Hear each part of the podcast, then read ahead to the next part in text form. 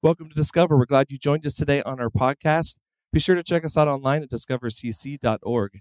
Today we continue in a series called God is for you. It's eight ways that Jesus shows that he is for people. Now here's our discipleship minister, Jim Breckbuehler.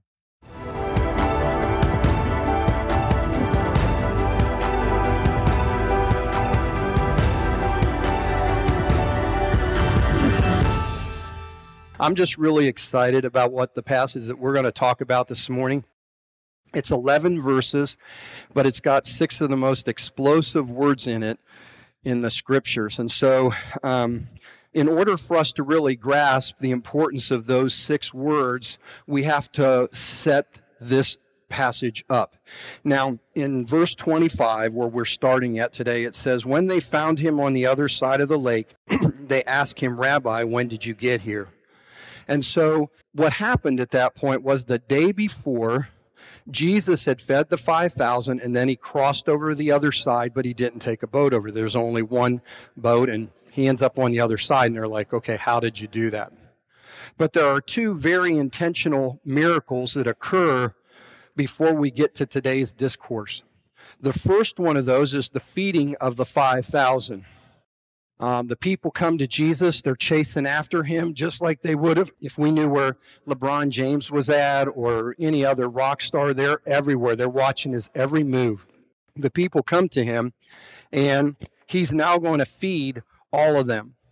Now, here's the thing it's 5,000 5, men, but Bible scholars think it's about 15 to 20,000 if you include the children and the women in there too. So a massive amount of people. A little boy has five barley loaves and two fish. And Jesus takes that and feeds 15 to 20,000 people out of virtually nothing. But in the end, he has 12 baskets left over. He almost multiplies it times 12. So that is the first major miracle that we see here in the beginning of the chapter. And then the next miracle occurs as he sends his disciples to the other side of the Sea of Galilee. The Sea of Galilee is about 13 miles uh, long and 8 miles wide. And one of the things it's known for is just quick, violent storms. And so he sends them out to go to the other side. And that was late at night. And when we also look at Matthew 14 and Mark 6, we see that they struggled all night long in this storm. They're just rocking back and forth. And so Jesus sees them struggling and he goes on out to them. They look and they see Jesus and they are terrified because they think they've seen a ghost. And he says, Do not be afraid, it is I. Now, in Matthew 14, we know that this is also where Peter says, Hey, Jesus, can I walk on the water with you? And he says, Yeah, come. And Peter does well for a little bit, and then he starts to sink and he yells out, Jesus, save me. And so Jesus picks up Peter, they get in the boat. And I think this is just so cool because in the book of John, it says they immediately got to the other shore. I think what happened, Jesus had had such a busy day the day before.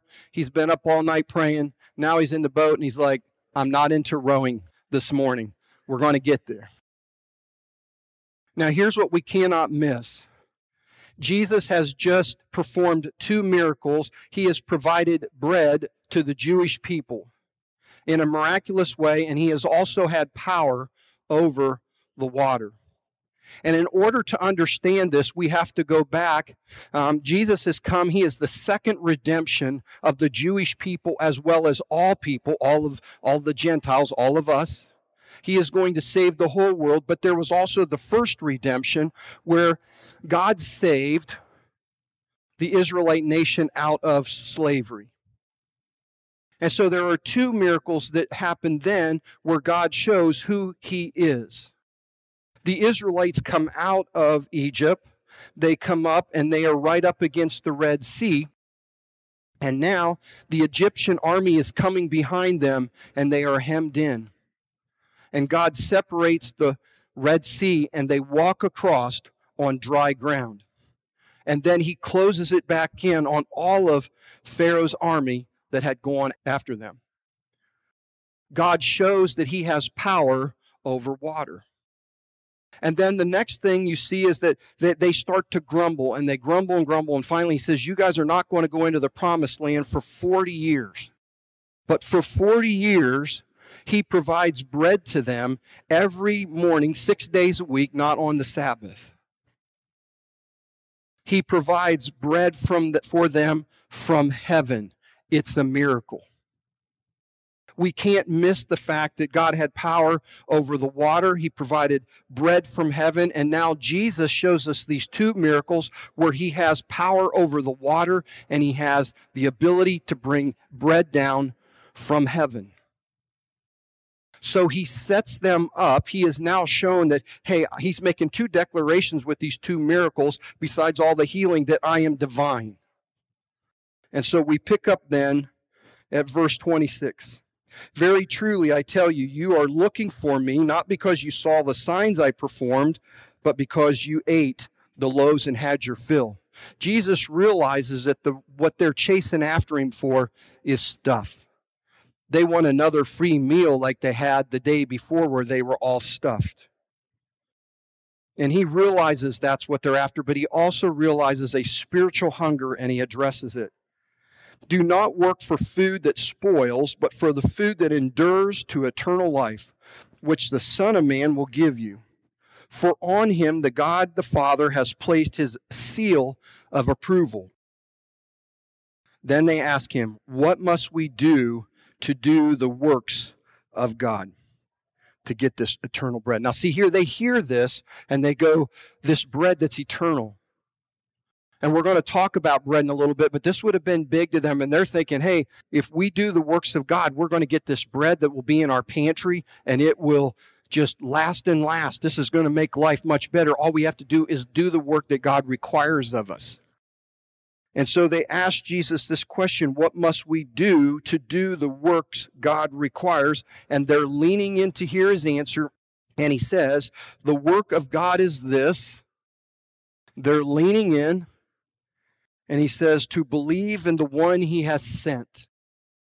For the Jewish people that were all about rituals, this would have been, okay, well, Jesus, that's cool now, but what, what else do we need to do? And all he says is to believe in the one he has sent. And in the Greek, this believe is an ongoing lifetime of having faith. So now then we come to a part that's almost, it's just sadly comical. So they ask him, What sign will you give me? We may see it and believe you. What will you do? Our ancestors ate manna in the wilderness, as it is written. He gave them bread from heaven to eat. You know, it's amazing. He's got to be scratching his head. He's been healing people for weeks and months. All they have to do is touch his cloak and they're healed. He just fed 15 to 20,000 of them yesterday. He calms the sea. And they're asking him, Hey, can you give us a sign that you're the real deal? So he doesn't even answer the question he just goes right on. He says, Very truly, I tell you, it is not Moses who has given you the bread from heaven, but it is my Father who gives you the true bread from heaven. For the bread of God is the bread that comes down from heaven and gives life to the world. See, they even, I think, thought that it wasn't God that gave them the bread, it was Moses. And he's saying, the bread that comes down then was from God. The bread that's coming down now from heaven is me, and I've been sent by God. So once again, they lean in and ask this question. They say, Sir, always give us this bread. They've had the healing. He's done all this stuff for them, and now they want more. And it's so easy to be critical of the Jewish people, but I think we can be like that too. We can come to Jesus, we can give our lives to Him, but yet we still want more from Him. He's kind of like our genie, our ATM. Lord, I know you saved me, but my marriage is in trouble and I want you to fix it. And you're not, so what's going on? Lord, I have cancer. What why is this happening to me? I shouldn't have cancer. I gave my life to you. We fix it. Jesus says that He is going to sustain us through our problems. Yes, He will at times cure us, He will help us with our problems, but what He ultimately came for was to save us from our sin. And so we go on, and so they say, Always give us this bread. And this is what Jesus says. He says, Then Jesus declared, I am the bread of life. Whoever comes to me will never go hungry, and whoever believes in me will never be thirsty. But as I told you, you have seen me, and still you do not believe. I'm going to deal with verse 36 real quick because they still have unbelief. I drew the good straw. I have the positive sermon. Steve's going to have to deal with the unbelief next week. All right. So we're done with verse 36. So he says, I am the bread of life. This is the first two words of an explosive statement. Keep in mind that he has just shown that he has power over the water. He can bring bread down like the manna that they saw back in the day of captivity. And now he says, I am. And in order for us to understand how that strikes the Jewish people listening, we have to go back into Exodus, into the third chapter. Moses is out in the, the pasture. He's at Mount Horeb and he is feeding the sheep. And all of a sudden now he sees a burning bush, but the burning bush, the bush is not burning up. It just has flames coming out of it. It's like, I'm going to go check this out. And as he walks up to it, the Lord speaks to him and says, Moses, take off your shoes, take off your sandals. You are on holy ground. You see, when people took off their sandals, that was a sign that they were a servant. And then God went ahead and instructed him that I have heard the cries of my people down in Egypt, and I'm going to have you, Moses, bring them out.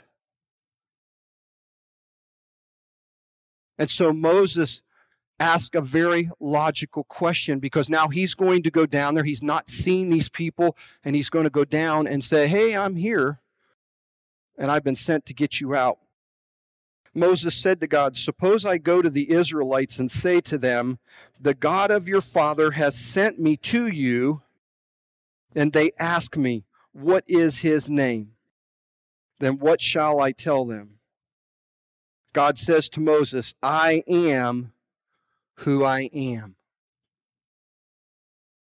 This is what you are to say to the Israelites I am has sent you.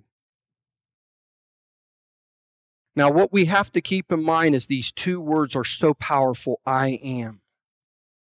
One of the things we need to realize about God is, and it seems obvious, and we would say we believe it or we know it, but we can forget it, is that He is self existent. Dr. Jack Cottrell writes God derives his existence from himself and not from any outside source. His being is not derived from anything and is not dependent on anything. He just exists. He is self sufficient, immortal, indestructible, and independent. He cannot die. He cannot disappear. He cannot self destruct. All this is in sharp contrast with all the beings created, which by the very fact of creation owes its existence to something outside of itself, namely the Creator God. Thus, all created beings are contingent where God's existence is necessary. In other words, we depend on God. God does not depend on anything. He goes on to write the biblical teaching about God's self-existence begins with this self-revealed name in Exodus 3:14, I am who I am. Here God tells us the basic fact about himself that he is the one who is. He goes on to write the critical importance about God's self existence is expressed in Isaiah 43 12 through 13. And I am God. Even from eternity, I am He. And there is none who can deliver out of my hand. I act, and who can reverse it. In verse 15, it, tells us that he told Moses, he goes, This will be the name that I'm taking for generations to come. He's basically saying to Moses, You just tell him that I am sent you, the God that has existed forever. So now we go back to Jesus. And by the way, I meant to note this. This is the first of the seven I am statements.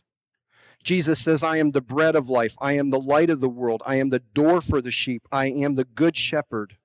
I am the resurrection and the life. I am the way and the truth and the life. And the last one is, I am the true vine. We will unpack the last six in a sermon series this summer. But when Jesus says to the Jewish people, I am, they're hearing him say that I am self existent. I am God in the flesh. And so this would have been a massive statement to these people. And then he says, I am the bread of life. Now remember, we need to listen with the ears and eyes of 2,000 years ago in the ancient world. Today, bread for us is usually just a side dish. It, we may not even have it at a meal. But for them in the ancient world, bread was the meal. It was the center course. If you were poor, you had water and you had bread.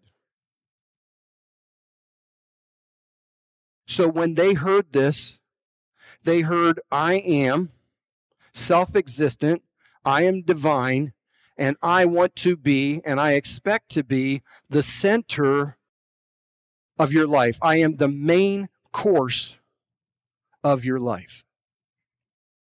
And then he goes on to answer one of the biggest questions that people struggle with, and that is contentment.